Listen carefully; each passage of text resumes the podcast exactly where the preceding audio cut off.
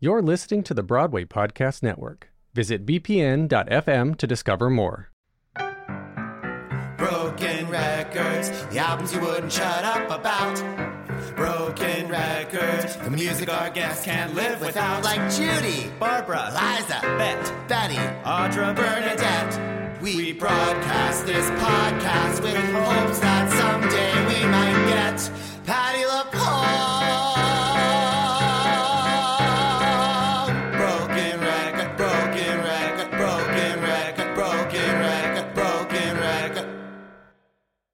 Hi, Ben. Hi. I feel like I don't know why I'm frightened. Truly. I mean, this feels so. I mean, it's been two weeks, I think, since we've done an episode, but it really feels like longer. Feels like longer. Well, especially because of um, uh, not doing. We I've gotten used to doing it, you know, three times a week because we have Mhm. the Tuesday, Thursday, April, August, Yes, right. Another thing I've forgotten about. which we have to discuss because I'm just beside myself with confusion about how to proceed. Yeah, But- I'm. First, I should Yeah. say hello to all our listeners and thank you for tuning in to Ben Rimalower's Broken Records on Broadway World, Broadway Podcast Network, and Broadway On Demand. I'm That's Ben right. Rimalower, and I'm here with my lovelier than ever co host, America's sweetheart, Daniel Nolan. Oh, thank you. Hey, y'all. Um, lovelier than ever. I'm sunburned and, but I just cut my hair myself, so I, I do have to give myself props for that. But um, Didn't I cut your hair? You, yes, you did help on the back, and I very greatly appreciate that. Oh, appreciate. That- I Um, gotta say, you. I mean, I've always um, admired many things about you, but none more than your impeccable hygiene and cleanliness. I, I love, I love how repulsed you are by most things in the physical world, and how, how you pride yourself on your your pristine, um, uh, clean, cle- purity. Um, but your hair was so disgusting. I mean, I did not even know hair could be that mangy and dirty. It was like an old dog that lived on the subway tracks. And can you believe that I had that was like I mean I guess I hadn't watched it that day, but um because I had been outside, but I had just watched it the previous night. So that's I don't that's understand. my hair is like I don't know, it's like so thick and it's so it gets so oily so fast, which Mm. maybe that is because I wash it every day. Maybe that's like bad for it. And it's no, like it's the opposite. I mean, my hair is really dry, and washing it strips the moisture. So washing it should actually help you be less oily. Mm. Well, and maybe I, you know, I just got some new shampoo and conditioner because um, I, for a while, I was just using like this all-in-one, you know, shampoo body wash type of thing, and so I was like, maybe I need to splurge for like uh, some luxury products. So I have a lot to say about about shampoo. I think that shampoo and body wash combinations, depending on the ingredients and the brand, are not a bad idea. For example, I use Dr. Bronner's peppermint all-purpose hemp soap yes, for my yes. hair and body. But what I think is a crime against nature is any kind of a shampoo conditioner combination. Oh yes, yes, yeah. And, Although and- I don't know now, you break all the rules. I mean, with such naturally oily hair, maybe you shouldn't even use conditioner at all. Yeah, but I think, I mean, I hadn't used conditioner in so long just because, you know, uh, quarantine. I haven't gone out and shopped in a while. But I do think it's like, you know, people say when you have oily face, you should still use moisturizer because that's giving your body the oils it needs so it doesn't overproduce oils. So I feel like it's the same with hair. It's like if you condition it, it's not gonna go crazy and like overproduce natural oils because it's being conditioned by a product, you know? So I don't know. You- That's what I'm experimenting with. And also my hair was so long when you saw it, so it was, It was literally like like um the forbidden forest. So well It's, actually the um, forbidden forest is what I call somewhere a little lower that I Oh, also okay. that I That's I'm also need to also need to trim. But I have to get some new clippers as you witnessed those clippers I had been using Yeah, for that was insane. five years. That I- was it- it- insane. It, I can't cut even. half my hair and pulled out the other half. I mean, it, It was, like in Little Shop of Horrors when he's like the dentist has like the dull drill. it's an antique. it was basically like I was like trying to saw your hair off with like a butter Yeah. knife. Yeah, But and I then have to say, you know what, for our listeners, if anybody was worried coming back to the podcast that we were going to lay a heavy trip on them about discrimination or politics or like pandemic, they certainly needn't have. I mean, we are just here with the superficiality that we are Back on our bullshit. for. Yes. I have, I have to Oh. say, I think I said this year already. I mean, like, I've been really looking forward to getting back to the podcast. I'm so excited that we are yes, but I've been really struggling about Tuesday, Thursday, April, August because Yes. I feel like, you know, the podcast is like, okay, today we are talking. Well, for example, today we are talking about an evening with Diana Ross, her Mhm. 1977 HBO TV special, based on her one woman show, An Evening with Diana Ross, that played the Palace Theater on Broadway and venues all around the world. So, uh, you know, that may or may not be what somebody is into hearing about in these trying times. But if they aren't into it, then they don't listen to it. And if they are into it, here it is. It's about this. It's about a thing, Right. you know. But the with the live stream videos, it's like, you know, we're kind of just shooting the shit. And I'm basically like, okay, so here are some of the great artists of musical theater Victoria Clark, Judy Kaye. Let me take a dump on them with no respect for their hard work or humanity or their achievements. And by the way, who the fuck am I? You know? And Mm. like, so it's that.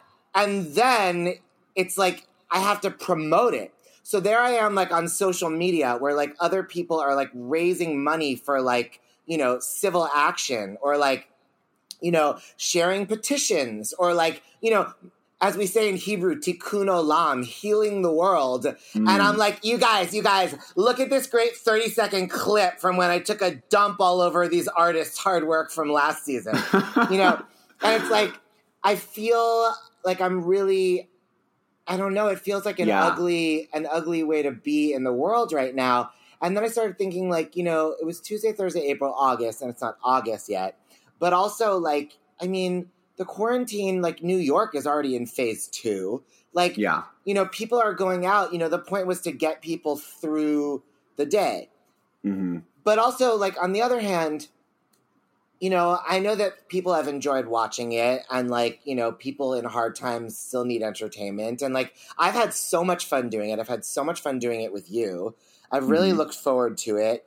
me and well. um, and a couple things like this week, just randomly, like I, my friend uh, Chris Tyler in LA. Do you remember him? I introduced him in P Town, but he doesn't live in New York anymore oh, he was uh-huh, like yeah, yeah, at yeah. the pool with his boyfriend. Um, that's not interesting, but anyway, it's a fact. Um, uh-huh. And uh, anyway, Chris Tyler sent me this um, woman uh, on Instagram. She actually looks like Jennifer Aiden, the Persian woman or the Armenian woman, rather, on Real Housewives of New York.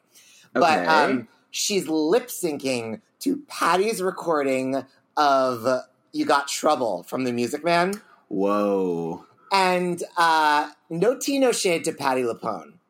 But I Uh-huh. gotta say that, you know, I've said before that I, I love so much Patti's most recent one woman concert act, Don't Monkey with Broadway. When I Mhm. saw it at um, Symphony Space, it was one of the best things I've ever seen. Mhm. And I have full confidence, you know, that I've seen her do concert wise. Uh, I have full confidence that it's like that much of the time on her travels. But Sure. the gig that she recorded in Long Island, Mhm. she has a cold and it is like Mhm. she you know through despite noble efforts on her part and all that Joan Lader technique really earning its its its value in money she Mm-hmm. uh, is not in good voice comparative to the voice that she is generally in nowadays and yeah. So it's just a lesser performance. So it breaks my heart. So I almost never listen to that double CD, Don't Monkey with Broadway. Um, and also because um, I'm a little mad that it's piano only. Like, listen, nobody Mhm. understands trying to do a cabaret tour on the cheap better than I do. But I'm like, Mhm. it's Patti LuPone singing like you know, All these of her great hits. show tunes, you know, but Yeah. also all fuck her hits, you know, but she's singing You Got Trouble. She's singing um, hits, No yeah. Work from Working. She's singing I'm Just a Girl Who Can't Say No and If from Mhm. Two on the Aisle, you know, and like, uh, you know, Big Spender and like, Yeah. you got a lot of living to do. And I want brass. It's fucking Patti LuPone. Now she is brassy. I don't know. The truth is, when I saw her at Symphony Space and it was piano only, I wasn't mad about it. So maybe it's just the vocal thing. But but anyway, the point is, I never listened to the album, and that's the only that's the recording of "You Got Trouble" that this person used on Instagram on, on IGTV, and it is, of course it's the only commercial recording of Patti singing that song. Mhm. And this made me appreciate that recording in a whole new light. And there's Mm. something about the way she lip sync it and just lip syncs it and just the way her face looks. And by the way, she's sitting out. I guess it's her backyard, but it almost looks like she's on in the jungle. It's certainly like a very like it's not Mm. ba- it's like not like a crowded suburb. It's like somewhere out, you know. It could even be like Key West or something. There's definitely like a tropical kind of feel. And she's in like a red uh, sleeveless dress with a great big slit up all the way to the thigh and these like and um combat boots Mm. and she's sitting on like a folding lawn chair with her legs crossed and every once in a while her hair gets in her face and she just it's she captures the spirit of Patti so I mean, that is beautifully yeah, that is great. and that tableau. It's so fucking brilliant.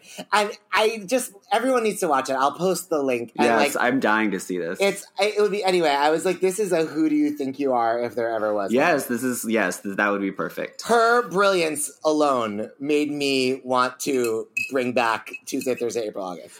Right. Well, and I think um, what you were saying earlier, you know, it's Tuesday, Thursday, April, August. So, I mean, we've taken a few weeks off, but we do have like the finish line in sight. You know, it's August. So it's not like we're committing to like a whole nother season. You know, it's literally just like another month and a half or two months, depending on what how we define August. Yes. If it's the end of August, then we, we could literally end like the first week of August and call it a good I mean, day. technically July thirty first, you're pre- it's August, you know. Right, right. Um, although we're also not committing to not extending for another season. I That's mean, right. I mean, I have to say, I really did enjoy doing that show with you. I really, truly did.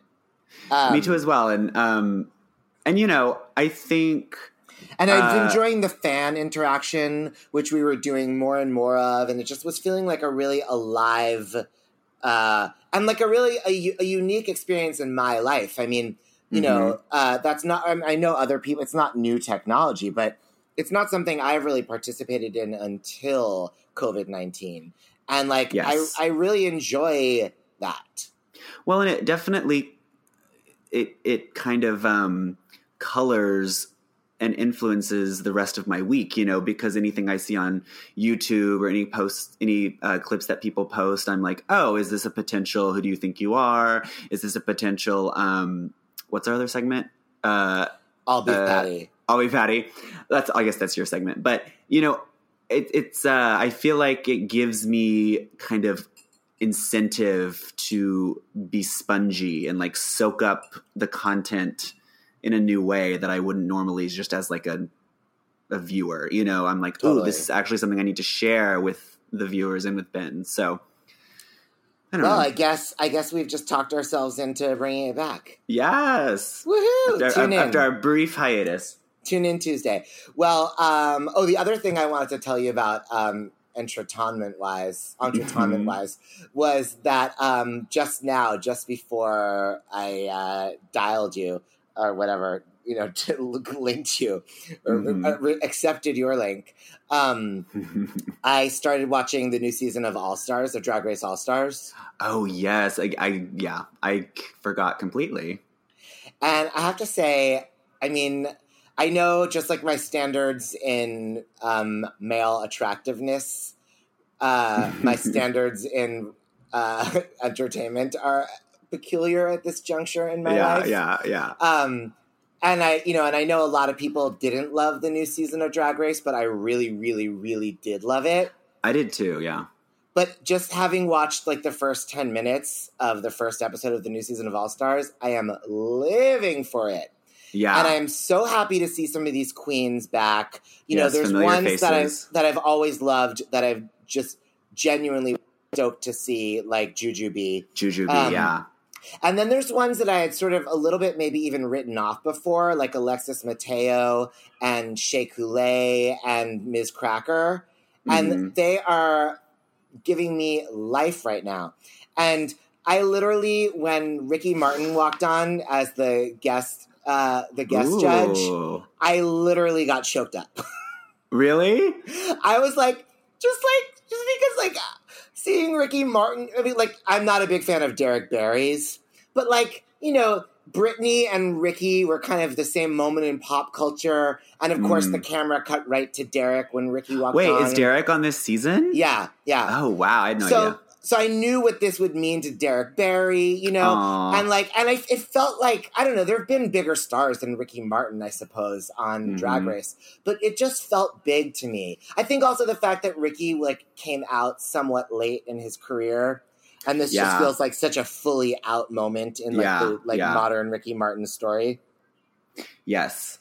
Um, so speaking of Drag Race, where in the world is RuPaul Charles? Ru is like off the grid. I, I don't think he's been on social media in months. I mean, definitely since the quarantine.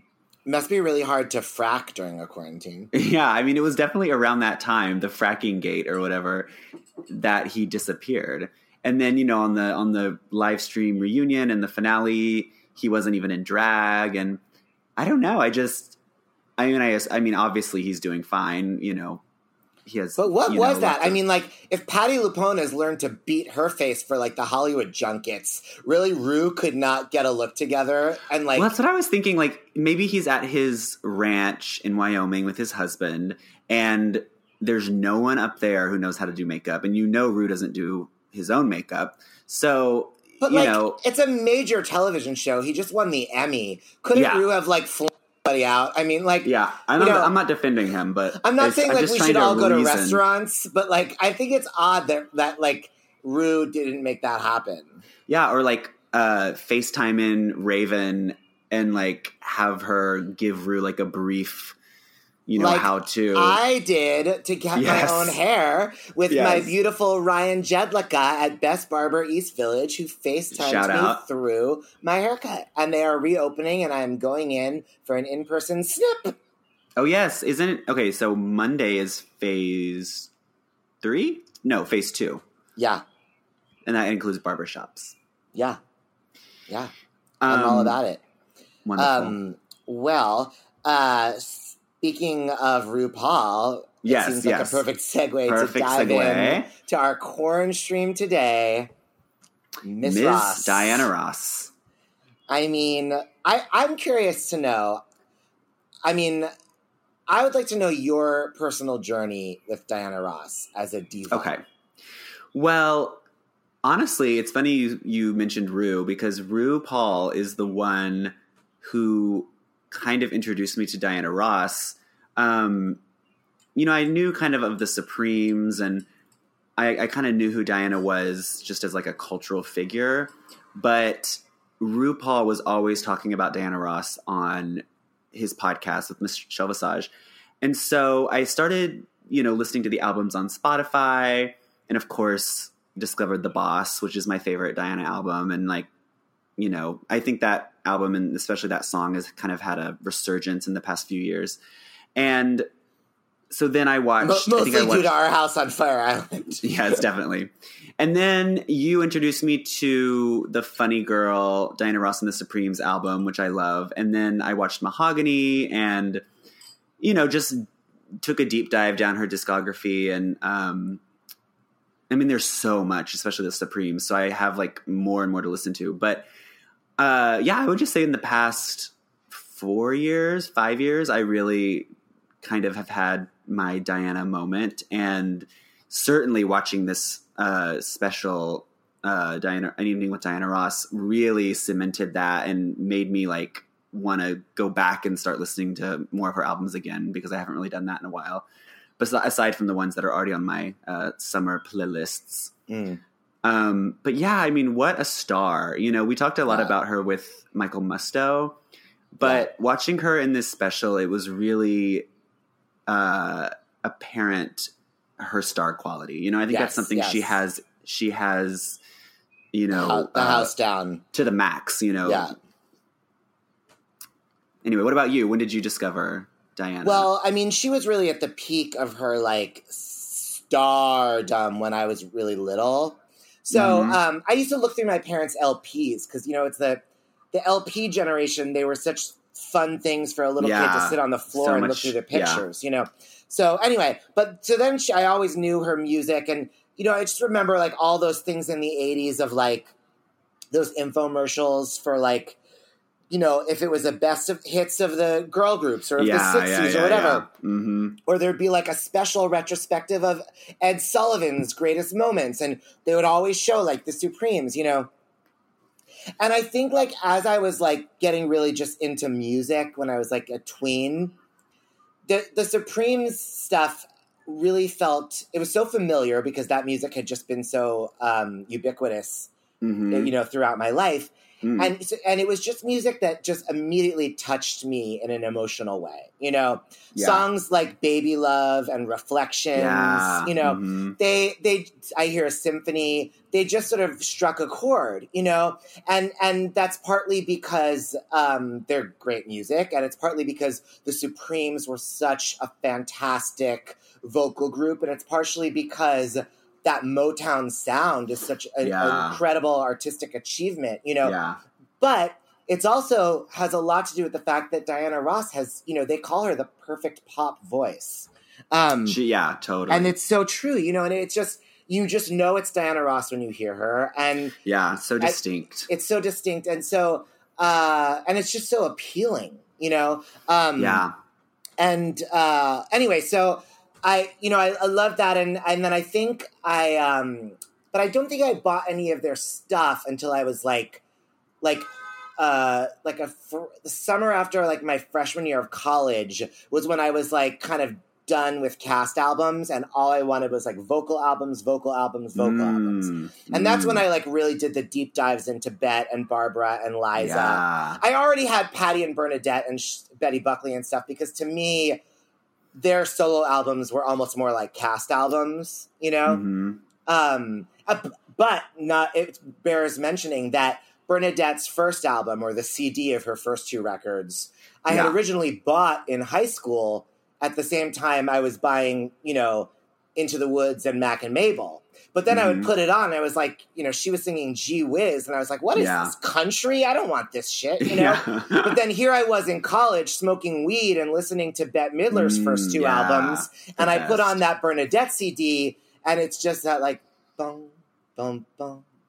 There goes the guy, except like five times There slower, you know, the guy. Yeah, and You know- every song on that album is a winner. A winner. But each one is slower than the next. And Slower, And yeah. here I was, I mean, it was, you know, the summer of 95, and I am stoned out of my mind, and I am in my first apartment, and I'm alone, and I've got the the Barbra records on the wall in the kitchen, and you know, Yes. I've just like other kids might be studying or going to the library, but I'm just like smoking weed and got the lights on low, and I'm just Mm. chilling on my futon, listening to Bernadette, you know. And it was like either Mhm. Bernadette or it was Aretha or it Yeah. was Bette or it was Annie Lennox or k.d. lang. You know, those were the, it was this mellow, mellow mood. And so anyway, then I appreciated that. But so around that time, I bought this CD that was like an import because it was like not a real CD that's like an American legal release, but it had like, you know, 95 tracks on it. And it was like everything the Supremes ever recorded.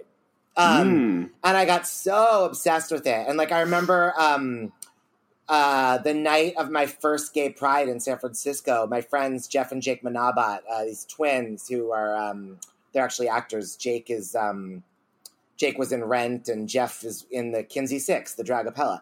Um, Mm, yeah. he's uh he's pixie but um anyway they um we were on my terrace uh drunk and stoned and uh putting on and, and we kept trying on all my drag and just like just belting along with that supreme cd for like hours Yes. and hours and hours uh, i don't know if, i think it was the night before we went to our first parade anyway but so i was really into diana with that stuff and then um years later uh like I think I was uh, oh I was dating Scott Wittman when he was Oh, uh, when they, he, he, and, he and Marc were on a brief. He, he got Scott got time off for bad behavior. I think that's Oh, how, yeah, how then they you were the described other- it. The other Yeah. lady. No, no, no. I think there were other ladies, and then they were on a pause, and then I was like the Mm, intermission. mm. yeah. I was the Diet Coke, but yeah. um, but it was a very druggy time in Scott's life and in mine. And Uh-huh. um, I just remember we would be doing tons of. Um, it was it was actually MDMA, but in those Mm. days you didn't call it Molly. But this wasn't ecstasy because ecstasy technically was MDMA mixed with speed. okay. So this, uh, what he called it was just drops, and he had it in these little. Um, it looked like a little tiny like bottle you'd put in your pocket that had contact lens, you know, re, like Yeah. eye drops, you know. But he would just take it everywhere and just put it in our drinks, you know. So I was with him like you know twenty four seven, like rolling on MDMA, and Oh um, wow. and I remember like we were in bed and he had put on, you know, I think he had like a CD changer playing a bunch of stuff. And Diana singing her cover of You're All I Need to Get By came on. Mm-hmm.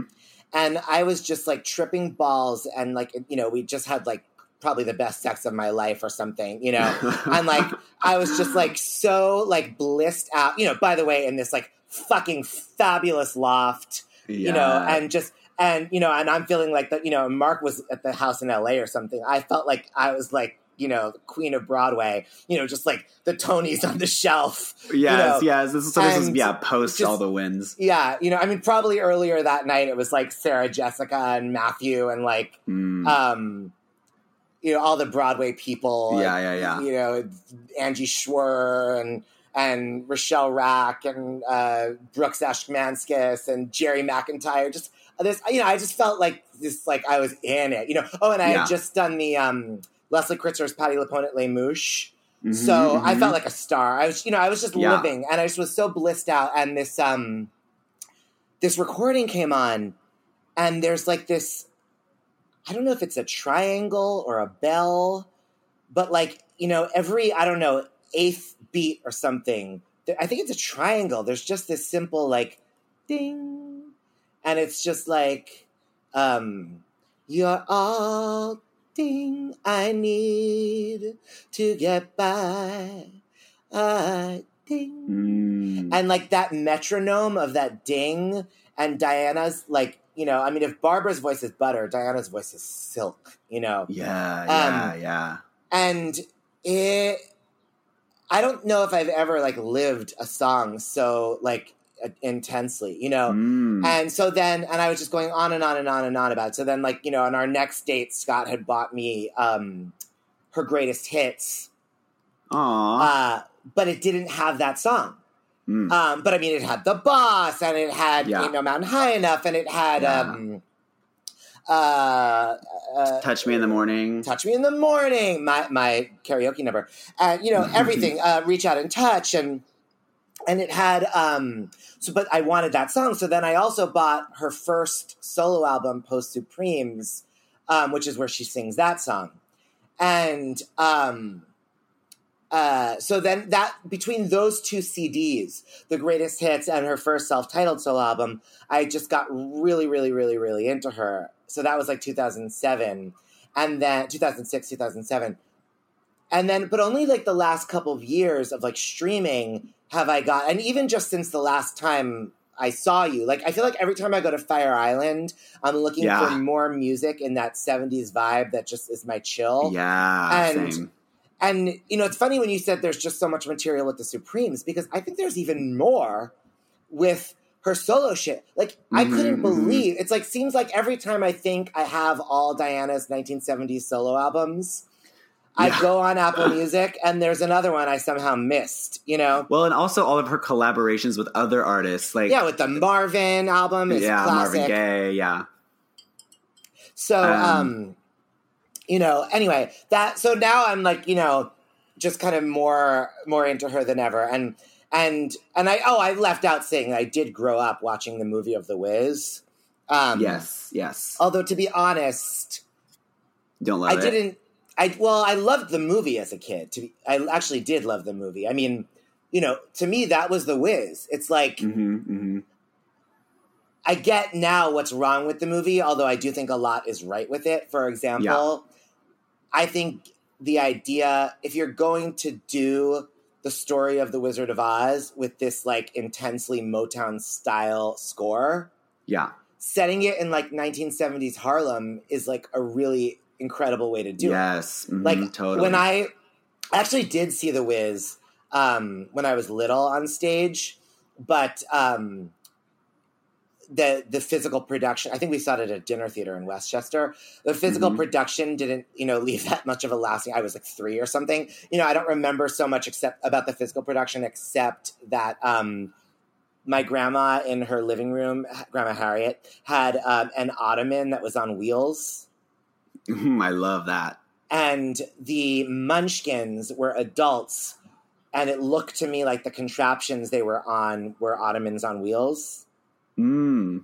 so I, re- I would always play the whiz at my grandma's house and like pretend to be the munchkin on the thing but um anyway but i but i but growing up loving the movie of the whiz because it was my it was the whiz that i you know would watch i didn't um i didn't really care for diana in it and um like i knew the whole score so well except home which is so Really? crazy because it's like Wow. the like number The one song. song you know um, and of course, I mean Stephanie Mills on the cast album in my adult life. I would say, you know, for me, Stephanie Mills in The Wiz is up there with Patti and Evita and um, Sure. know, yeah. uh, Andrea McArdle and Anne. You know, just one of those like just the sound of her voice. Yeah. You know. Yeah. Um, anyway, but uh, but not Diana. But but I didn't hate Diana. I just didn't. She reminded me of my mom's friend Linda Gross, who had that same hairstyle. She just like didn't. Yeah, that- she just didn't feel to me like Dorothy. You know. Yeah. Um, yeah. Yeah. Yeah. But uh, but I appreciate it now. So uh, anyway, I'm so psyched to dive into this.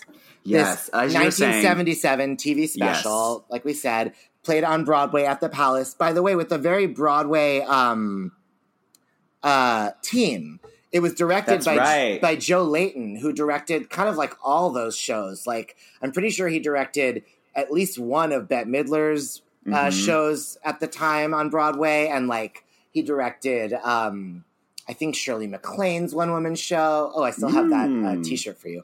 Um, Oh yeah. And stolen off Liza Minnelli's back.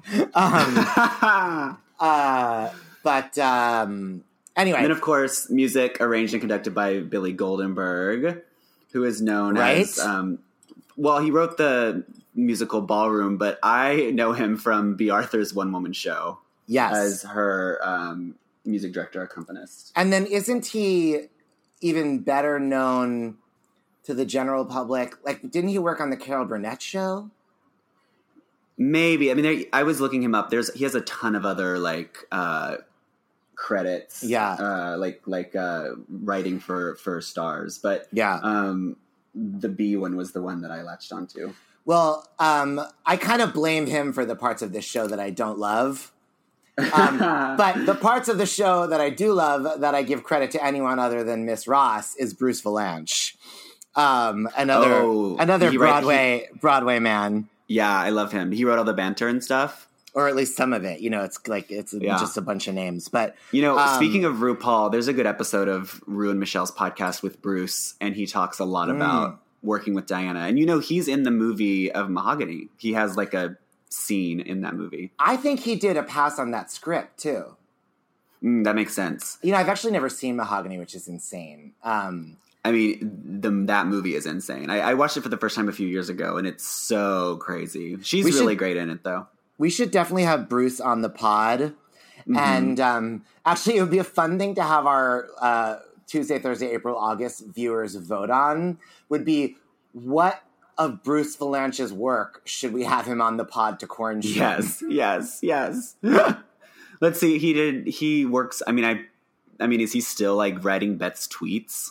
Is that who's no, like Ju- tweeting Judy? Gold writes Bette's tweets. Oh, which once wow. you know that, it's like, of It- course she does. It makes so much sense. It makes so, much much, sense. sense. They're all caps. I mean, it makes so much sense. Yeah, yeah, yeah.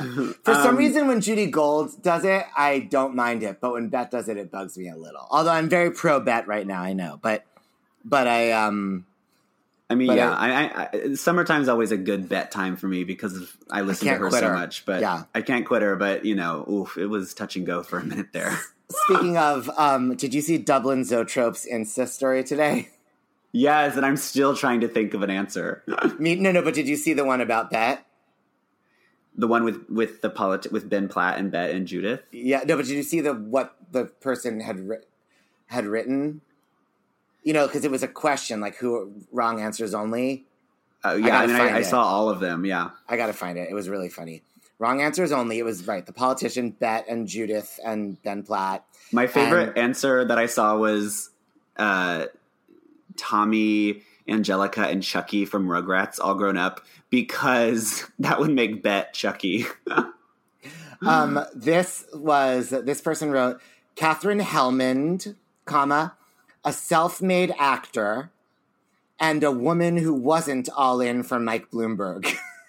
I mean, the Rugrats joke is your generation, but do you get Katherine Helmond? yes, I know who Katherine Helmond is. Yeah, I mean, like from Who's the Ju- Boss with Judith. Yeah. yeah. Judith is. um Yeah, and and uh Ben is. Yeah, that's funny. That's this is totally like funny. the um, I'm going to tell my children version of that question. Mhm, mhm. Like I'm going to tell my kids that this is Katherine Helmond, a self-made actor. hmm Anyway, um, but so diving in, yes, um, an evening with Diana Ross. I'm so Um, mad about the quality. This is another one, and I'm especially going to be vocal about bitching about this now because I would like to believe part of the reason that, if not the entire reason, that um, Liza uh, New Orleans is now available on Prime. Yes. Oh my God! Right after we because did we, it. bitched about it. So, I mean, the truth is, it might have even been before because I just didn't even look because I just didn't think it ever would have been. Yeah, yeah. But I think I think someone I saw I saw people tweeting about it after our, our thing. So well, but of course maybe that was you know we inspired them as well. I'm so However, curious. I think this Diana one. I mean, it's so deceiving because the thumbnail they use for the preview is like this really high quality picture of the uh, Dance Ten Looks Three number, and so Yeah. you think it's going to be really high quality, and then you click on it, and it's just like. I mean, I, I, I'm pretty sure it's it's someone filming their TV screen because every now and then you can see like the camera shift, and it's like. Oh, and it's not the camera that's filming her; it's the camera that's filming like the frame. oh, how funny! I didn't even notice that. Oh, but but on my TV, it was so big and so Yeah. fuzzy that like so I I really only know it's Diana Ross by the audio. like by the audio.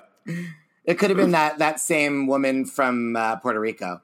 It actually, honestly, Yes. it could have been a white lady. It could have been, it could have been just a palm Bruce- tree. Bruce Vilanch. Serious. I mean, I just have no way of saying for sure. Honestly, I think it would have been better if I watched it on my phone. But it just pisses me off. This was an HBO production. Yeah, But I will say, I have to believe um, that Diana's shit is together. Um, and like, so if she wanted, she could put it out. Like, I don't know. yeah. Like I mean- Liza, you just know that Liza's like just you know a mess. But like, I mean, I know Diana's had her moments, but I think generally speaking, I imagine that Yeah, Diana's I mean, like, Diana's just just toured last year. Yeah. And um, it's funny you said that thing about the expensive tickets because I tried to get a ticket to see her at Radio City last year, and I mean, hundreds. The cheapest one was like four hundred dollars. yeah, I mean, I tried to get comps and they they turned me down. No, no, no. But I'm really mad that I didn't go. I should have. I mean, I guess Yeah. I just didn't have the money. But But anyway, I think she'll come back. I mean, like I said to you last week, I think my dream would be to see her at like the Ice Palace in I Cherry Grove. know. Yes, please, God. Anyway, Um, but so this is 77, which is really that sweet spot of Yes, it is. late 70s music performers that we live for. Um, Okay. Um, so uh, starting with this little like um pre-filmed thing. Yeah. I was like, Her, who like, are these story. children? What is happening? I mean, I love the overture. Mm-hmm. Um, but I mean, I you have to give it to her that it is less egotistical than My Name Is Barbra. Yeah, of course. I mean, at least it's like other people. like, Right, right. Well, and I have to say, the tone throughout the whole evening is I mean, Diana Ross is so gorgeous. She's like the most beautiful diva ever. But she's so self deprecating and, and she makes fun of her looks all the time. And it's so interesting to me because I'm like, you, it, you real, I mean, Barbra, she can kind of pull it off because we're all like, yeah, I mean, she is a little funny looking. But uh, Diana, I just don't buy it, you know, because she's obviously like a model. Yeah. But it's also like, I mean, I've always, I have bought it. I mean, obviously she's the most beautiful. I mean, that whole, that breathtaking sequence in the Dreamgirls movie, like about, what is it, When I First Saw You? Is that the song that he sings to Deena? Um, mm, I don't know. And it's just like this beautiful photography of Beyonce just in all the different like uh, costumes from Deena's film career and like photo spreads from her modeling career. Mm-hmm. And it's just like one after another of her just like the most exquisite photos. But it's literally a ripoff of this moment in Diana Ross's career. Mm-hmm. I mean, so obviously like she is the model to like end all models. Yeah. But like I also I buy into the narrative of her sto- her origin story of being like just a little girl with skinny legs, you know, just like oh yeah, well that you for know, sure. like just like playing jump rope on the corner, like I, you Yeah. know, so I believe that that's how she, I, I, I, you know, I believe her. I buy into the mythology she's she's told, you know, yes, yes, yes. um, and you know, don't we all? Um, uh, we were talking about this in writing group today. How like you know we all are. People talk about inner child as if it's like your inner child is like the part of you that like is playful and like wants to like you know have fun. Yeah, You know, but we were talking about like the inner child is also like the part that's like wounded and like Yeah, fragile, needs, like, you know, yeah, and like has safety. these feelings, you know. Um, and I was talking about I love that uh, Alison Fraser thing uh, where she's like on I forget what song it is on New York Romance where she's like, "Explore my battered ego and my shattered id. Introduce me to my long lost inner kid. Hi, how are you?" I feel that Diana Ross, especially in the '70s, with all the like self help and yeah, S and like you know all that shit, I feel like for sure she was doing a lot of inner kid work by '77. yeah, um, definitely. But okay, then you're gonna love this. I don't know if you came across this factoid, but the actual opening number that she walks out singing, um, "I wouldn't change a thing." Do you know Mhm. who wrote that? No. Okay, you're gonna die. Um, I found this out because later in the show, she sings that song that I have been obsessed with um, for the last two summers. Um, that's uh, uh, motherfucker. Now I can't remember it. It's a song I'm fucking obsessed with. Um, God damn it. Uh, ugh. See, I would have. What album is it on? Oh God. um, it's uh, I always thought it was like a Supreme song, but it's not. It's a Diana Ross song, but it, it almost has like a. I mean, it almost sounds like the very, very late period psychedelic Supremes. It's um. Wait, I was so close a second ago. Hold on. Um, It's not. Is it Love Hangover? no, no, no, no, no, no, no, no, no. Not not that late. It's um. Like, don't say anything. Don't don't speak. Um. Uh, it's. God damn it. Wait, just talk amongst yourselves. Um, Um, well, no, so- no, no, no. don't, don't don't talk. This is just gonna have to be edited out. You're gonna. This is gonna be worth it. You're gonna love what I'm gonna tell you so much. Um, oh, I know where I know where I can find it easily. Hold on. Um, wait, where's the first album? Here we go. I can't believe I, I'm literally obsessed with this song. I can't believe I, I couldn't remember it. It's um, um, these things will keep me loving you. hmm, wait, I don't remember this. She It's- it's- in- No, I I'm pretty sure she sings it later in this concert, but maybe not. Maybe that's why I couldn't find it here. But um, but she sings it, and it's constantly on the Fire Island playlist. You know, Mm. these things will keep me loving you. Um, Yeah. I've been so into that once. I was downhearted. Da, da, da, da, da, da, da. These things will keep me loving you. Um, anyway, I'm Mm. obsessed with this song. So I looked it up, and it's by Johnny Bristol. Mhm. So now I've gotten obsessed with Johnny Bristol just this week. But Johnny Bristol wrote this song right here um, that she opens with. Um, I wouldn't change a thing if I had to do my life all over again. And do you know what he also is known for writing? What? Hang on in there, baby. Ah, I knew you were going to say that. I knew it was going to be something off Thighs and Whispers.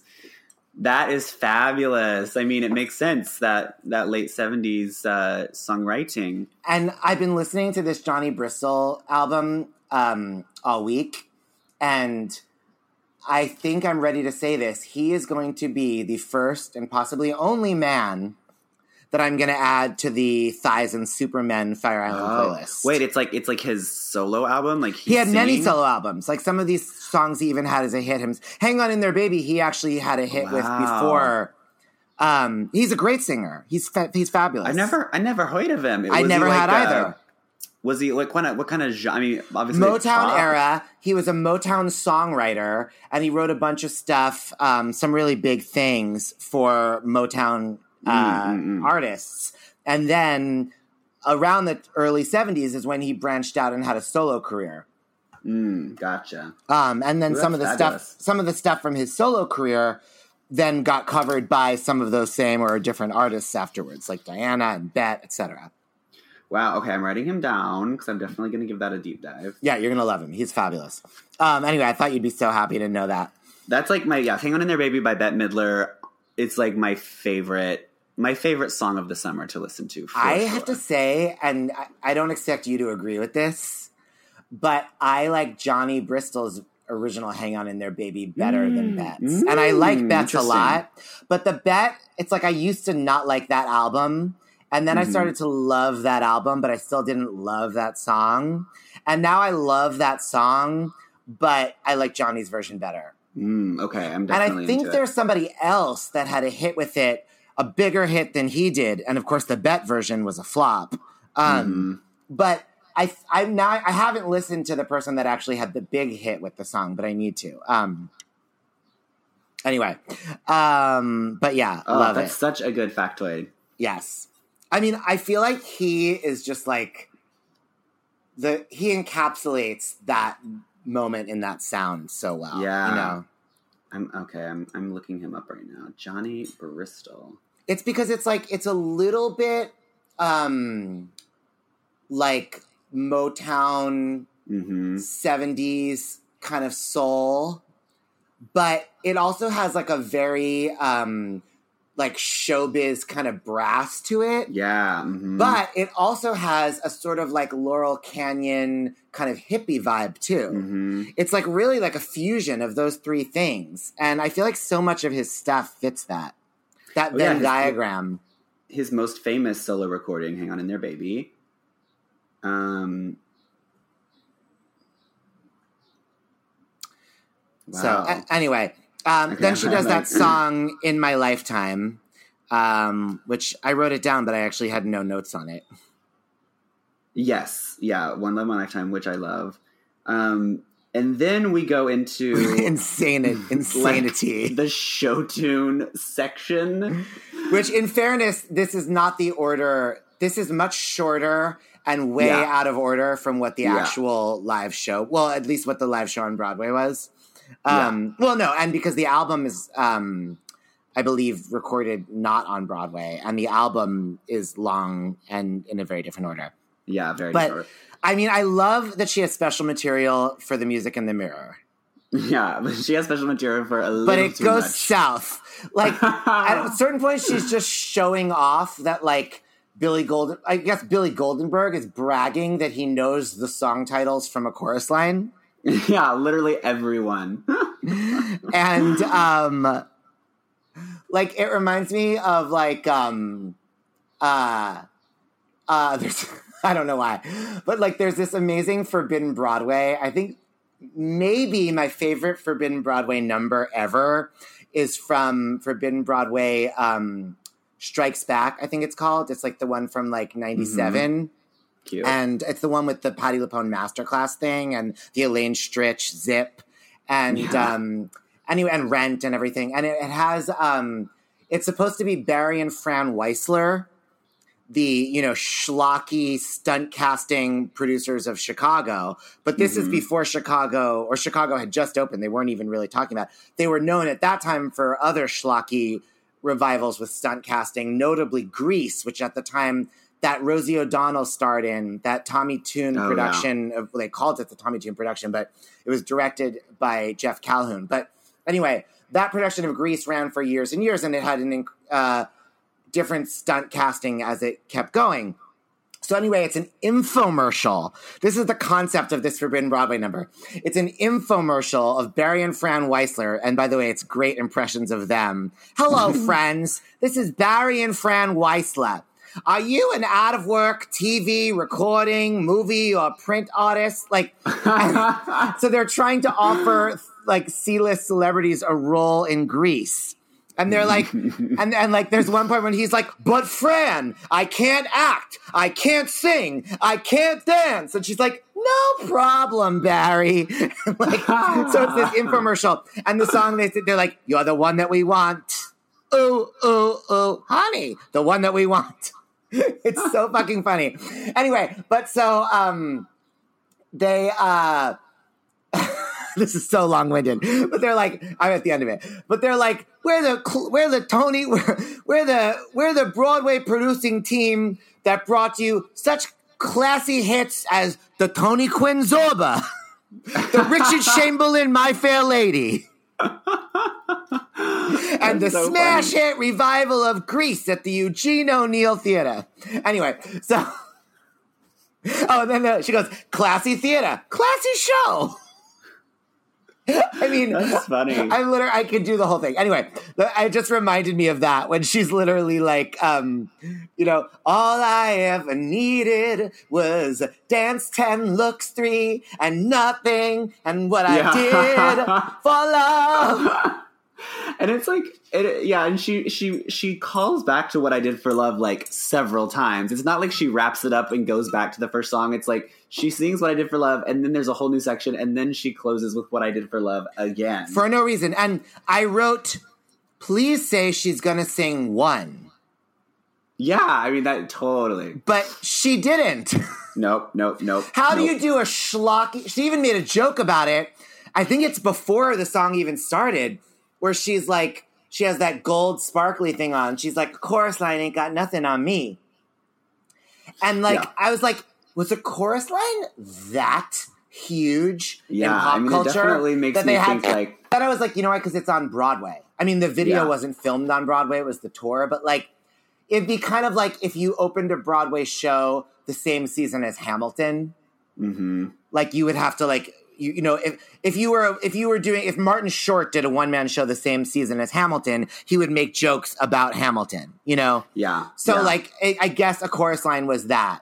Um, but although it was- then it's like she has this chorus line section but then you know she goes back to her like regular diana material and then when she goes into the acting section like an hour later she then starts singing other songs from chorus line nothing dance ten looks three so It's it's, so really, crazy. there's no rhyme or reason There's no rhyme or reason. It's so bizarre. I mean- of the material I think I think I have I think that's this weird editing of how they conceive Maybe, the yeah, TV show. true. But you know, anyway.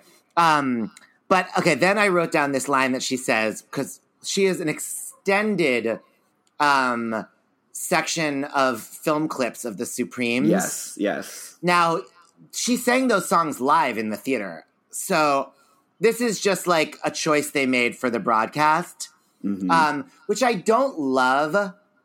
Um, but the first thing I want to say is before we even get into that, um, she says, I was always known as the girl in the middle. Haha. Mhm. Um, and this, I could write a dissertation about this because it Mm. really, it's like this question, right? Is she an ensemble member throwing shade at her cohorts? Or is she a big star self deprecatingly recalling her humble beginnings? So like saying like the middle could mean like the front man, like the star, but it could also mean like the poor middle child who doesn't get no, no, no, no, no, no, no. It's definitely the star, but the, it's like, is she? um It's like, I was always the girl in the middle. Is almost like a humble brag, right? Yeah, yeah. Because she because she says I was always known as the girl in the middle. And Yes. clearly, like a big thing for her is like wanting to not be the girl in the middle, wanting to be fucking Diana Ross, you know? Mm, mm. So, like, she definitely means that, like, I was definitely better than those two girls. yeah, But, like, I don't want to be the Shirelles, the Shangri La's. yeah, I want to be. Me, I want to yeah. be a fucking, I want to be, you know, Barbra Streisand, you know? Yeah, yeah, And, um, and indeed now she literally is Barbra Streisand, you know? Yeah, But yeah. so, you know, if she's in a, if she was at a dinner with Barbra and Olivia Newton John and Donna Summer for like great pop stars of the 70s, you know, and they were sitting at the dinner table, Diana could say, I was always known as the girl in the middle. It would be like Barbra being like, I was always like the Jewish one who couldn't dance. You know, like, I don't know why I did Barbra like Harvey Fierstein, but whatever. You I wasn't mad. But you Like, know what my I'm saying? stepfather It's always like- told me I was ugly. we're all just these like fucking huge super super superstars and like we're talking about like our humble beginnings as like what we Yeah. were before we were this but if you are you know florence ballard or mary wilson it's a little bit like uh rude you know Yeah, yeah, and yeah. And i feel like that's such the um you see that's just what it is when somebody breaks out of the unit i mean in a way it's kind of like the beyonce thing coming out of destiny's child Yeah, you know yeah, that's yeah, very. um, and the other thing I wrote down around this section was um, the Supreme. Oh, this once they started like the video, mon- the video stuff. hmm hmm I was like, the Supremes were not a girl group; they were the girl group. Mm. Do you know? It's like, like, the template from which everything else came. well, I don't know if they actually were the template because they weren't the first. You know, um, but I. But it's just you know part. You could say it's because of their talent. You could say it's by luck. You could say it's because Diana was screwing Berry Gordy. You could say it was because of Diana's star quality. You know, but the fact is, their impact Yeah, it was so much bigger, you know, that Mm. they, you know, and so it's weird because in one, I realized watching, I was getting annoyed with this montage of this footage yeah, because- it because it was like you kept seeing them sing the same songs again and again in different dresses. hmm But what I realized was this is not a montage of the Supremes recording art career as recording artist. This is a montage of the Supremes career in pop culture and on television. So, Mm, yeah, the point they show them on like Ed Sullivan and all those. So the point wasn't here are all the songs they had hits with. The point was here's all the times they did a television special. Here's all the times that they were on Ed Sullivan. Here's all the times they were on the Tonight Show. Here's look look at all the different dresses they were this they sang the same song on on Ed Sullivan. That's how big they were that they kept coming they, they were ubiquitous, you know? Yeah. And so I get that point, but it would be much more fun to watch them sing more of their hits Yeah. than the same fucking song in four different dresses, you know? hmm hmm Um, but on the other hand, I just do, I have to say, like, if there's any star that you're going to lean into the just sheer goddamn glamorous stardom, it should be Diana Ross. Yes, yeah. I mean, I know that breaks Barbra Streisand's heart, but it ain't her, you know? Mhm. Like, no matter how many turbans she wears, no matter how many photos she takes from the left side of her face, yes, yes. it's always going to be Diana, you know? Um, yeah. I mean, And- yeah, And when you talk about star, you know, later stars, I mean, obviously Lady Gaga, but even someone like Beyonce, there's still something of it being a commentary with Beyonce, you know? Well, and Beyonce, yeah, she doesn't have that. You know, they talk about like Elizabeth Taylor on film. I think Diana Ross has that same quality where it's like her something happens with her, her face when she's on screen, Yeah. and her voice, and it creates almost like an energetic. It's like something otherworldly that somehow like passes through the screen and like Yeah. uh, transcends time and Yeah. space and like envelops your whole being and your whole body. I mean, um, it's like she radiates just warmth and joy and charisma and beauty and yeah.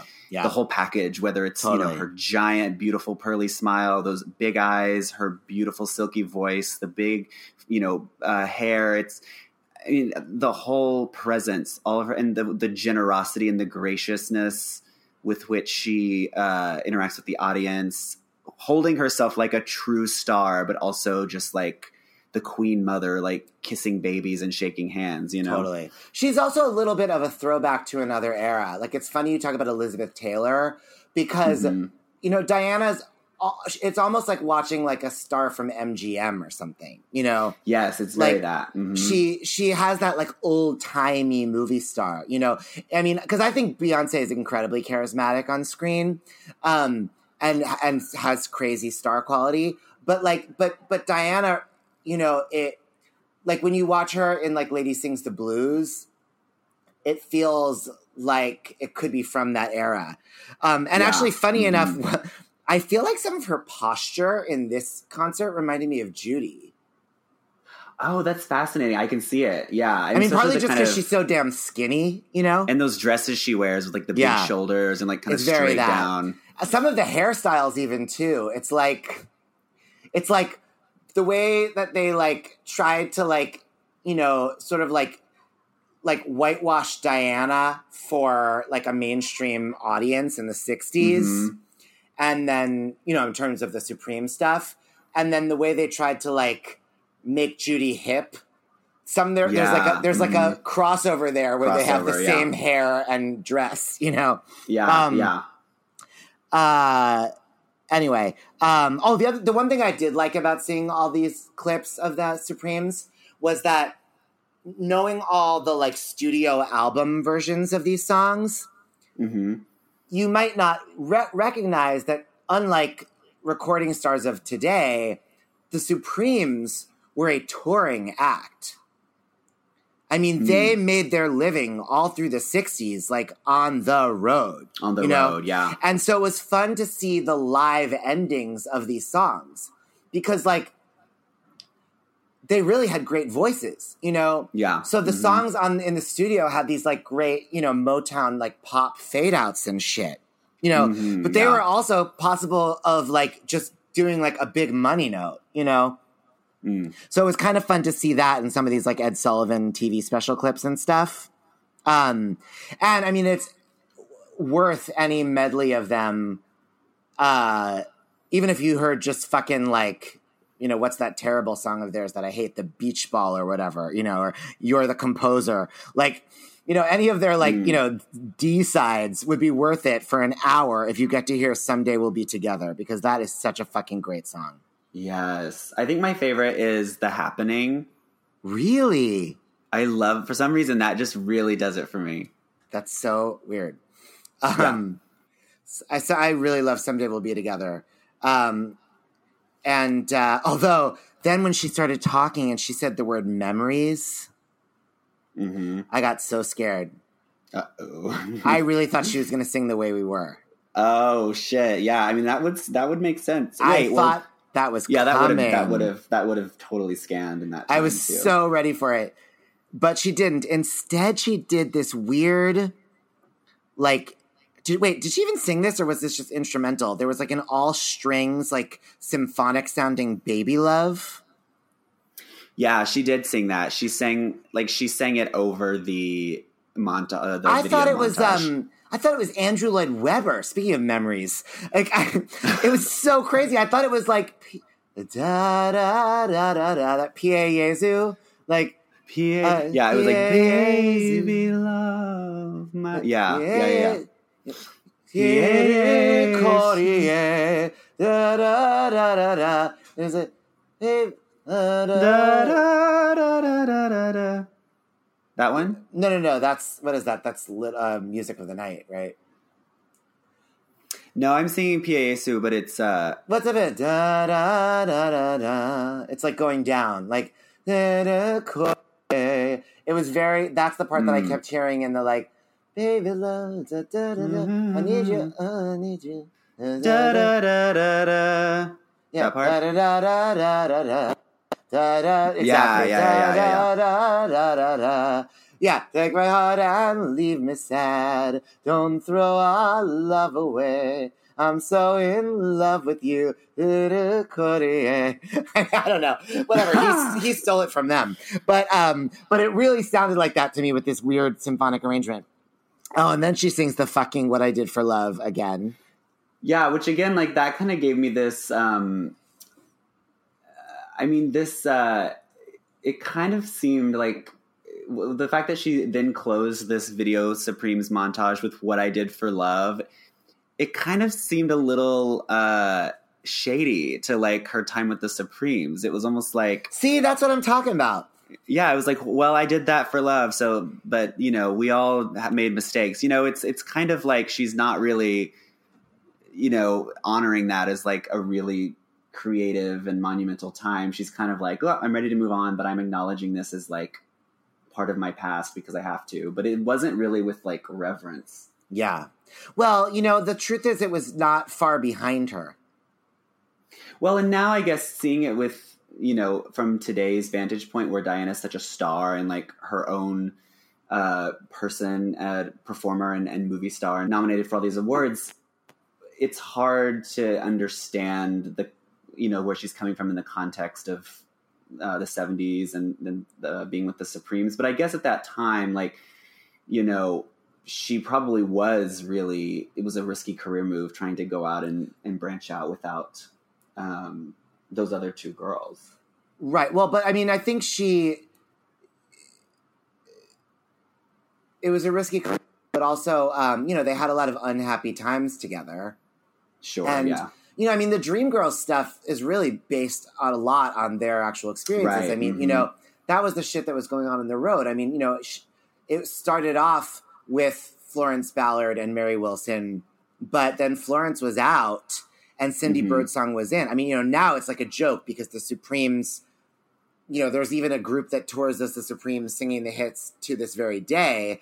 And so you know, you can look at like a list. I mean, there have been as many Supremes as there have been like, you know, uh, you know, Elphabas or whatever, you know. Yeah. Mm-hmm. But more, more. But like, um, but at the time, it's striking that even Diana in the 70s, when she mentions them by name, has to say not just Florence Ballard and Mary Wilson, but Florence Ballard, Mary Wilson, and Cindy Birdsong.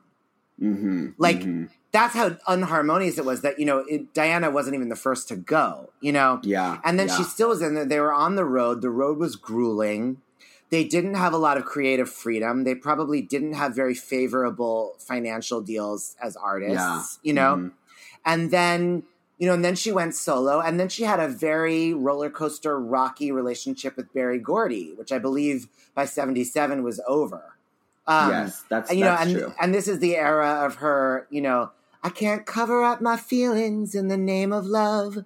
It's my turn to see what I can see. I mean, it, it's basically that song they wrote for Beyonce and Dreamgirls. Um, yeah. Listen, you know, and like, and here she was like exploring all these new avenues and, you know, this time's just for me. You know, yeah. it's like, so I think the that boss. it was. Yeah, it's exactly. It's my house. By the way, listening to all these records she recorded in those years, um, a lot of the B sides, you know, and I'm very familiar with the song "It's My House" because you always sing about it, you always talk about it. But there's all these other songs. I keep thinking, oh, this is "It's My House," but it's not. There's just a lot of songs on the same theme. Like this yeah, is my. I ain't been licked. Yeah, this is my space. I want to share it with you. Like there's Yeah. so much. You know, she clearly was doing a lot of self work, and so I think that as a huge star and as a person who had come out of this success, but also adversity in the success this was a hard won independence and a hard won success she was Yeah. having now. So I think maybe it's not completely shady because I think it's partly about you know her own personal struggles, not necessarily like the obscurity of those losers. You know, Yeah, yeah, that's that's very true.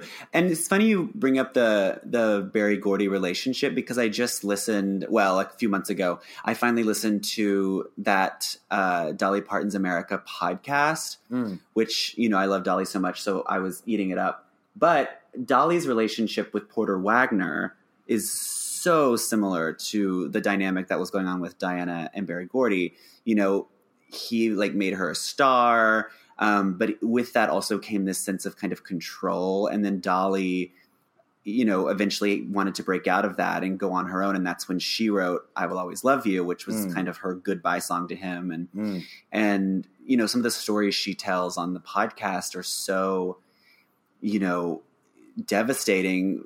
Hearing the way she was treated as a woman in the business back in the day by this kind of, you know, big time TV star who was also kind of a misogynist, uh, and she had to do the same thing as Diana, and and really, Only worse. I mean, as a black woman, it had to have been, you know, I mean, certainly in the in the South in the '60s, you know, I mean, they were Mhm. going to places that were segregated. I mean, you know, um, anyway, so you know, there's a lot, and and by the way, the other girls had a hard time in the Supremes too. It's I, you know, so it's not completely shade, but um, but it definitely is uh, like, well, I'm a solo act now, you know. yeah, Um, And that's so- and that is the that is the theme of this show is Yeah. very like here I am, you know. It's and with the don't want to skip ahead, but at the end with all the other divas who are kind of passing the torch Yes, to yes, her. yes. I mean, So okay. Anyway, uh, but in this section, some I mean I know it's the '70s and stuff, but like I think I appreciate Patti LuPone at Les Mouches a little more now because when Mhm. David Lewis wrote that monologue for Patti about um, this was our place, nobody could see in, our parents didn't know where we were going, where we went. And Mm. this was our place, and we used to sit on the floor and prick our fingers and mix our blood. And we'd mhm. become blood brothers and blood sisters blood sisters. you know, and it's so weird. It's like So Dave, weird. it's David Lewis making a comment on the shit that Diana's talking about here, where she Mhm. talks about this like childlike stuff. Um, and uh, and just when I was like, God, this is too much. I can't handle this writing. There, she has this moment here. Um, when she said, "Oh, she's talking about we would play hide and go seek," you know, Yeah, and then she says, "But we called it hide and go get it." yeah, and yeah, she yeah, yeah. cracks herself up when she says that. And the way she relaxes in that moment, Yeah, I mm-hmm. cracked open. My heart just fell to pieces for her. Like yeah, it's like this most stilted, horrible, like 1970s touchy feely, free to be you and me dialogue about we would play hide and seek. But when she, it really feels off the cuff. Maybe she said it every night, but she does an excellent job of portraying it as off the yeah. cuff. It does feel very off the cuff. Well, I, I actually called it hide and go get it. And it, she, audiences, and it's just, by the way, props to the director of this TV show because I don't know if I've ever seen, you know, such excellent use of audience footage. Yes, yes. They cut, yeah, totally. They cut to these audience members and they're just like completely just wrapped up in every word wrapped she's saying. Wrapped up, wrapped up. I mean, they, they and it's like you know you want to because sort of go to these cliches of like you know that you know like um a black audience being like you know amen sister or whatever you know you go girl um Mhm. You know or like white people like clapping off the beat or something. I don't Yeah, know you yeah, know yeah. you expect it to sort of be like a joke but it really isn't. They literally all look like they're on ecstasy. Every single time the audience they cut to the audience and by the way it's a huge audience of course it's sold out and it's it's not like they're using stock footage it's different every single time. And you see them they just are like they're they're just they it looks like they're each making one and one eye contact with her Yeah, yeah, yeah. I mean, it's truly like she is this, um, uh, sa- not saint, but she's like this, this, uh, this uh, almost like a religious yeah uh, figure, and and they're like, you know, here to commune with that spirit or whatever, and and she's like giving them something. She's giving them her blessing. She, you know, it's like they're they're having this. um they're worshiping her you know it's it's like being in church and and uh, i don't know it's like the invitation you know growing up in a baptist church i have a lot of experience with this um type of you know altar call when you come to the front at the end when to you know make a decision or make a profession or faith or whatever Yeah. you call it and i never felt that growing up in church so much as i did like the first time I, you know, heard, heard Barbra Streisand, or the first time I watched Judy Garland in Wizard Yeah. of Oz, or whatever.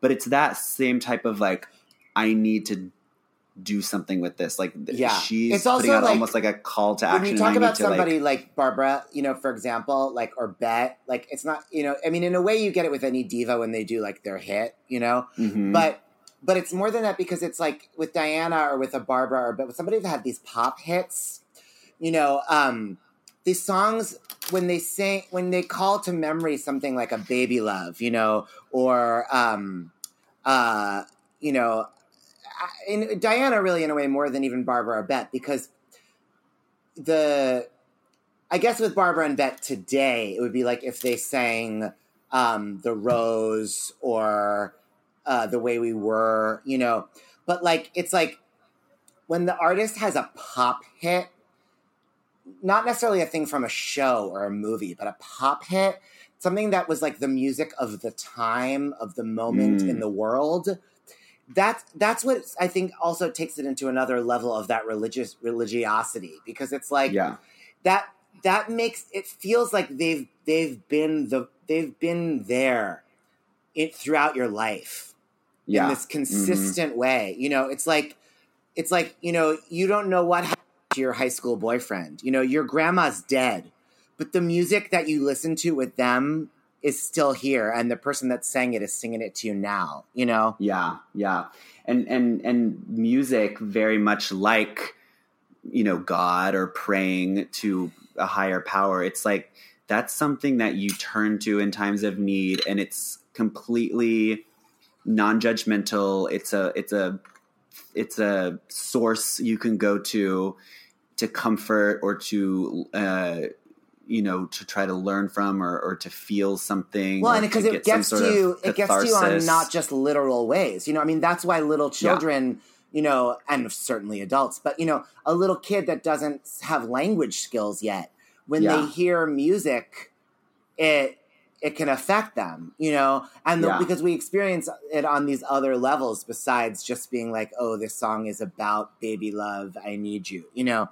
Um, And so when an artist is somebody that you've associated with that for years and you feel that you've grown up with them and you've watched them through their struggles and their successes and you've watched them have children, you know, as you've lived your life in the same time. You know, when Mhm. you were you remember, you know, Diana Ross was a star when JFK was shot, when Martin Luther King Jr. was shot. You know, it's like that, you know, we'll feel a certain way someday about the artists that impacted us during this quarantine, you know.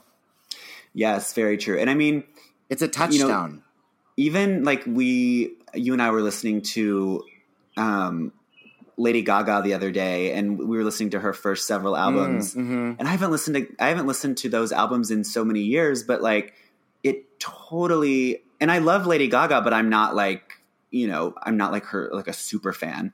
But those albums transported me back to when she was, you know, all anyone could talk about and you know the fame and then the fame monster and then she had all those crazy music videos and then she did telephone with beyonce and then Yeah. born this way was like a huge hit and though hearing those songs like you're saying eh, these times in our in not only my life but our collective consciousness as a culture and as you know for me it was when i came out in college and that coincided with gaga's message of inclusivity and diversity. And i think you know and now you know I, when we were talking also about all the all the people we'd want to see perform at the ice palace and we said gaga and diana.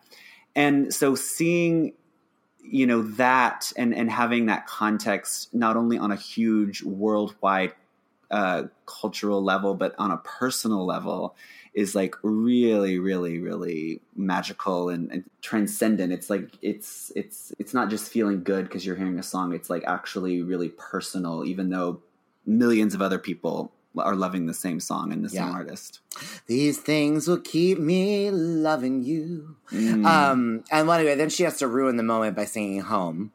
Although, although at, at least this time there's an actual little girl to be Dorothy, and she's just singing it. but i do i do love this song I love the song I so love, much. love love I love it so much when Stephanie Mills sings it, um, Mm.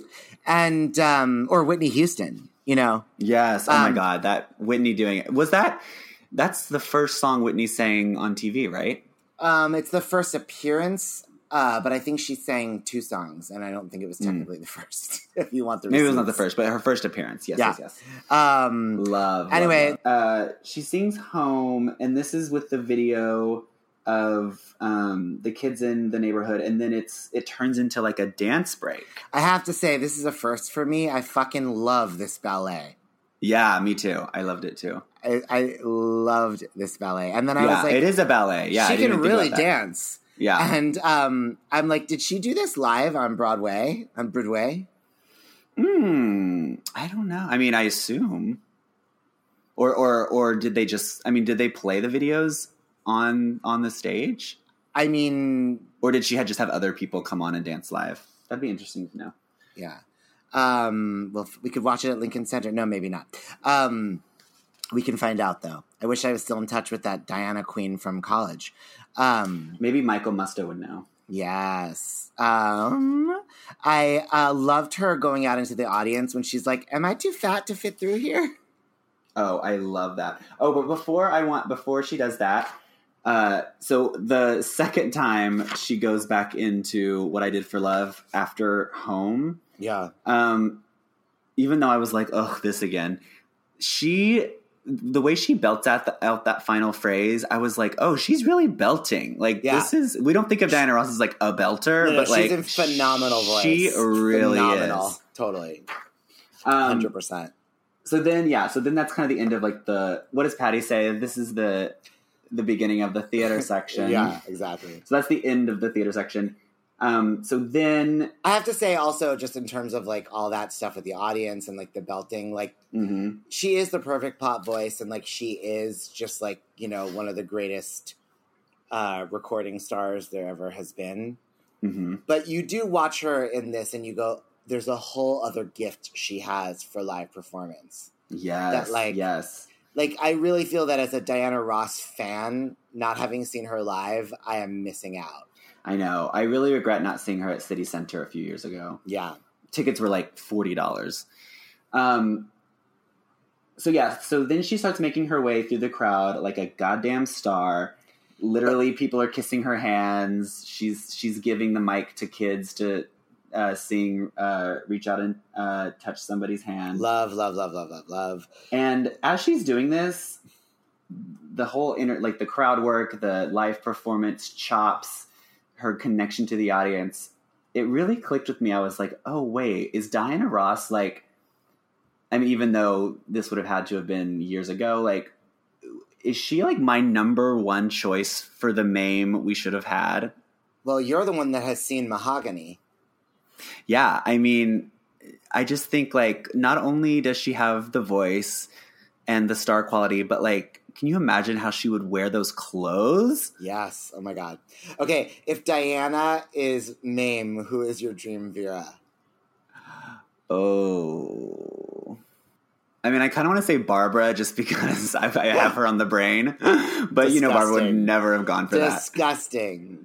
um i don't know i mean i feel like it would have to be um i want it to be a, like a star from like that same era but like Well, it's not Jerry Herman, but we do get some more show tunes when they go into like a weirdly brassy version of Send in the Clowns with a Oh, fucking yeah. mime.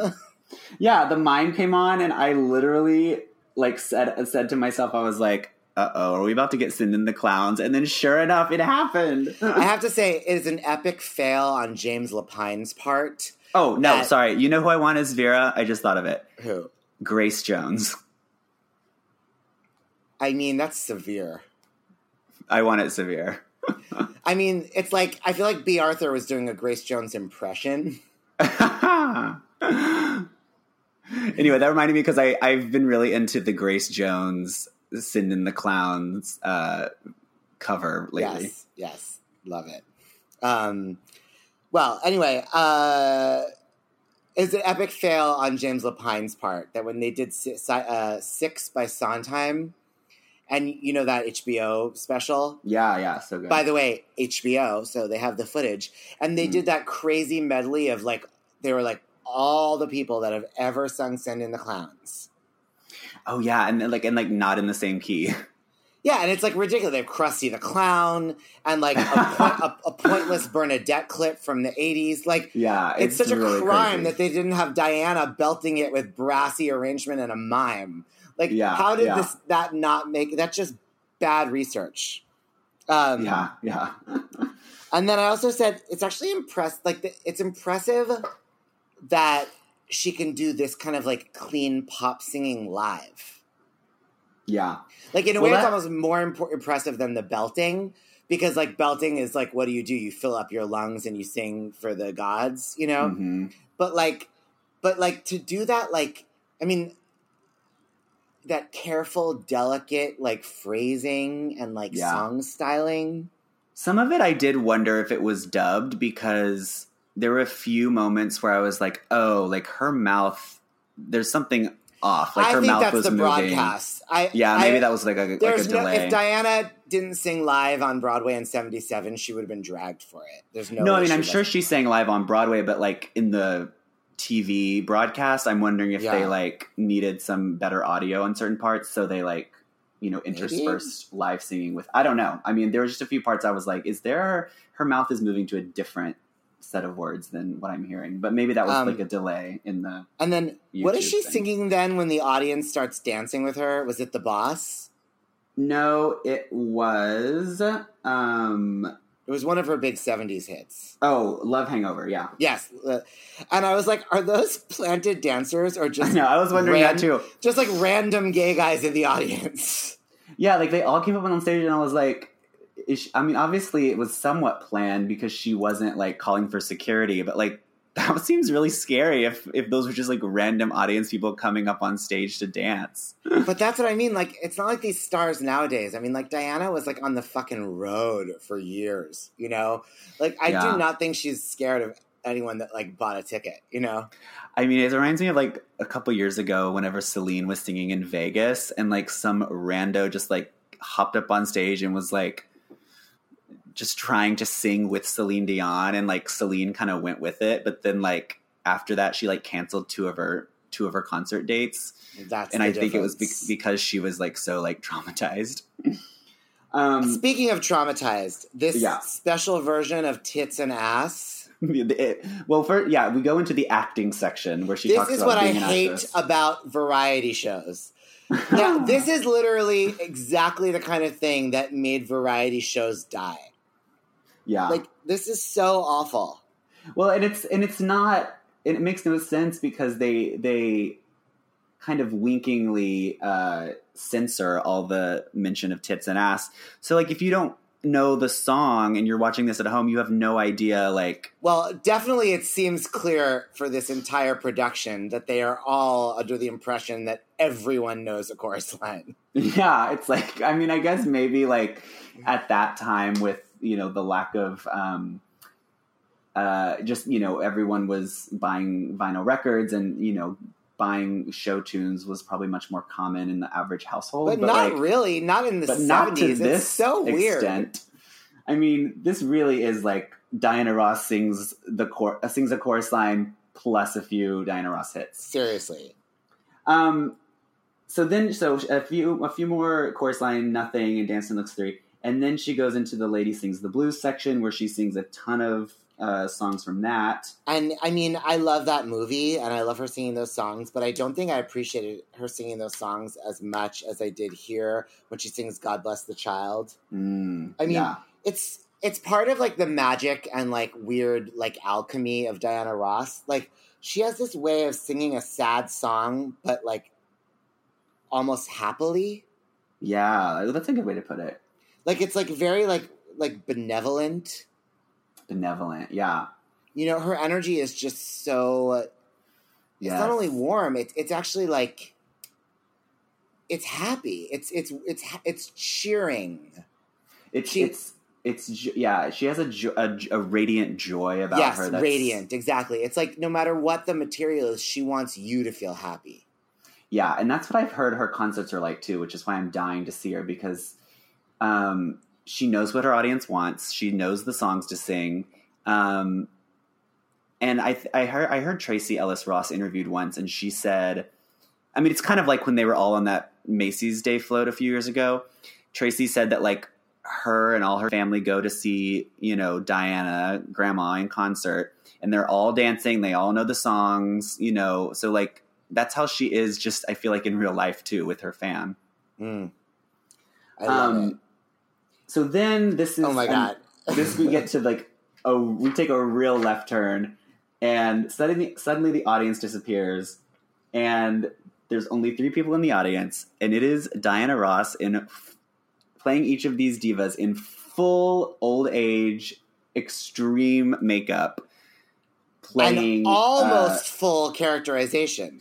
yeah I mean I was like should she have won like an award for this like her acting is wonderful I will say my first note was, "Oh my god, who are these actresses?" Yeah, I was like, I want each of them to play. Like, I want to cast them all in like a production of, you know, uh, Follies. picnic. Um, yeah, but, like, follies. but but but I don't know if it was her acting or just the bad video quality. well, I mean, maybe it was in the bad video uh, helped, you know, uh, make the makeup look more realistic. But I, it took. I mean, obviously, I knew she was playing Josephine Baker because she just had makeup on, regular makeup. But then the other two, I was like, oh wait, those are Diana too, Bessie Smith and Ethel Waters. But she does like a completely different. Uh, you can't tell it's Diana's voice. I mean, she definitely takes on a whole new vocal inflection for them. Yeah, yeah. And I don't know. I would, I just thought it was fabulous. I mean, I was like, Totally. Diana should have like some people should have written her like she should have been in like a biopic of like a Of each of them, of each of them. Yeah, of completely different type than Yeah. the type she is. totally. Um, I mean, Josephine Baker wasn't that much of a stretch to imagine, but like the fact that she was so good as like Ethel Waters and stuff, it's like yeah, and that's funny. not what you think is that's not what you expect from her you know so maybe Yeah. the answer is to star opposite diana as mame in the diana ross movie version of mame the only choice for vera is diana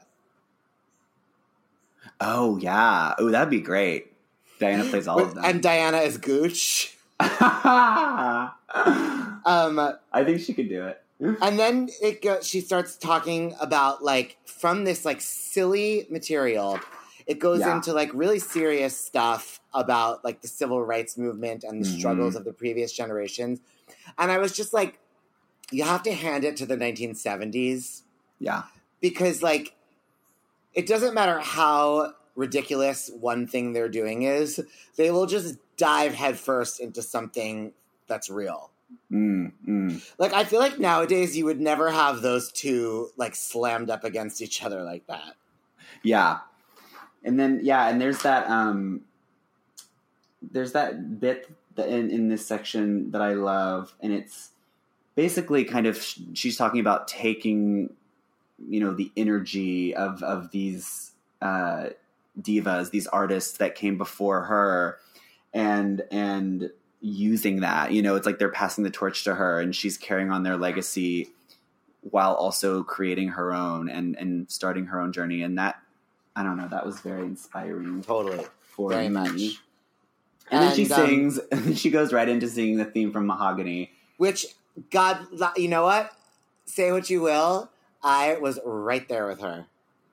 Same. I mean, this song is, especially out of context, this song is so beautiful. And like, I listen to this song, all, it's on my Lady Belts and Ballads playlist because it's, Lady Belts and um, Ballads. it just make, it just makes me like, Our fucking podcast should be called Lady Belts and Ballads. Well, maybe we can do a rebrand. Time for it. Um, but I mean, when you think about it in the context of Mahogany, it's it's ridiculous because that movie's. so I've never seen it. I don't even know the context. It's really great. I mean, there's like, I mean, she's so good, but it's it's uh it's so culty and campy now. But there's like a scene at the end where like, uh, I forget who who plays opposite her, but Isn't it Billy like- Dee Williams? yeah, yeah, yeah, and and he's trying to like crash this car, and she's like in the passenger seat, and she's trying to stop him from crashing the car, and it's it's like so extreme and like overacty, but you know. That sounds like a scene from the main event. It's very, very the main event. It's like her main event, but worse. How, worse than the main event? Yes, I mean at least the main event is. I mean this is true like tr- camp trash. I mean now it you know people uh, worship it because it's it's um one of those movies that's so terrible that it almost takes on a whole new wonderful quality. But I mean, the main event is just like bad writing, bad everything. It's it's uh, but it doesn't have any kind of redeeming trash uh, quality to it. So, It's just so this, bad. so Mahogany's better than the main event in 2020. Ma- Maho- Mahogany, yes, it is better and more enjoyable to watch because it's so crazy and extreme. I mean, the main event, I feel like actually back in the day, people thought it could be good. I think Mahogany Who? came out and everyone like, that? well, Barbra. Barbra is not people, despite Barbra- how many times she tries to tell you she no, no, we're all just people. Speaking of the introduction, I have to say that this I love that this is the crazy long intro to the theme from Mahogany. Yeah. Like it's almost like she's not to sing it. Like cuz I feel like on the album and stuff it's very like do you know? And here it's like the whole tune plays out instrumentally. like it's like the bridge has already Yeah. played before she even comes in with do you know? I mean, this is, I guess, this is like her, the way we were, you For know, sure. as far as the song in her in her um, canon goes, Or is it her is it her evergreen? Or maybe her evergreen, yeah. Although it feels a little more like um, the way we were, just like um, that time, and and the the fact that it's played like at the beginning of the movie. And you're right because it's very theme from Mahogany, theme from the way we were, and um, it's like the theme from Ice Castles. It's very, Yeah, yeah, It's that. very like you can hear it like played like like like um in an elevator without vocals, Yeah. you know, Yeah, yeah, or like on a music box. it's like so yeah, or like an ice cream truck. a thousand percent. I told I, to, mitzvah. I've told you this so many times, but there is an ice cream truck that rolls through my neighborhood every now and then playing Send in the Clowns. And it's like obviously, you know, it's like the the ice cream truck is like decorated with like clown spots or whatever, but it's literally a Sondheim song playing and like ice cream truck. when you buy your fudgesicle, Stephen Uh-huh. Sondheim gets paid. okay, so then she she closes with the big hit, "Ain't Mountain High Enough." Yes, she does. people go crazy. Um, and then it closes with another video of Diana and the children. It's fucking kids. And then the credits roll. And um, yeah, uh, Billy Goldenberg, music direction. And then uh, I can't read my own writing. Norman Campbell directed and then conceived by Joe Layton, as we said. Wow, Wow. Okay. loving it. I was, you know, every time we start recording, I'm like, well, this was an hour and 10 minute concert, so I'm this one will be a little shorter for the listeners, but Nope. no, no, no, no, no, no, no. We're giving you a full hour 40. Yeah, baby. But it's good Um, because I feel like I, I feel like this one I needed to to really settle into and ramp up because you know I, I've just been in such like a uh, mellow, like not talking to anyone place. So this was good. Yeah, totally. Alrighty. Well, anything else to say? I guess now we're doing Tuesday, Thursday again, so tune into that. Please do. Um, do we know anything about our next episode that we need to promote or no? We do not. Okay, cool. Well, stay tuned. Um, all right. Well, uh, it was good talking to you, Benji. Good talking to you, Daniel. See you soon. Bye. Bye. Thanks for listening to Ben Rimalower's Broken Records on Broadway World. For more episodes, visit Broadway World, iTunes, Stitcher, or wherever podcasts do be. and be sure to check out our new twice weekly live stream video chat, Tuesday, Thursday, April, August. Available on the Broadway World Facebook page and the Broadway Podcast Network YouTube channel Tuesdays and Thursdays at 10:30 a.m. This episode was edited by me, Daniel Nolen. Thanks to Emmy winning composer and lyricist Lance Horne for the Broken Records theme song. Follow us both, Ben Rimalower and Daniel Nolen, on all y'all's socials. That's Ben Rimalower. B E N R I M A L O W E R. And that's Nolen with an E, not Nolan with an A. Because Nolan with an A, isn't it? Have you ever wondered how your favorite performer actually feels? Well, here's your chance. Welcome to The Quiet Part Out Loud with me, Bobby Steggert, Broadway actor and now a therapist to a whole host of Broadway creatives. Part interview, part therapy, this is not your typical podcast. We'll go right to the heart of things with some of your favorite artists what they still struggle with, what lessons they've learned, what they haven't figured out yet. There's enormous power in saying the quiet part out loud. Are you listening? Hey, it's Leslie Odom Jr. here on the Broadway Podcast Network to tell you about the Rise Theater Directory, a program of Maestra Music. Rise is a national online resource designed to connect and empower backstage and administrative and creative theater professionals from underrepresented backgrounds. If you work or aspire to work in the theater community, this can help you find your next project. And if you hire theater professionals, search the Rise Theater Directory to find your next team. Create your profile now and get more information by visiting risetheatre.org. That's theater with an R E R I S E T H E A T R E dot org because only together we rise.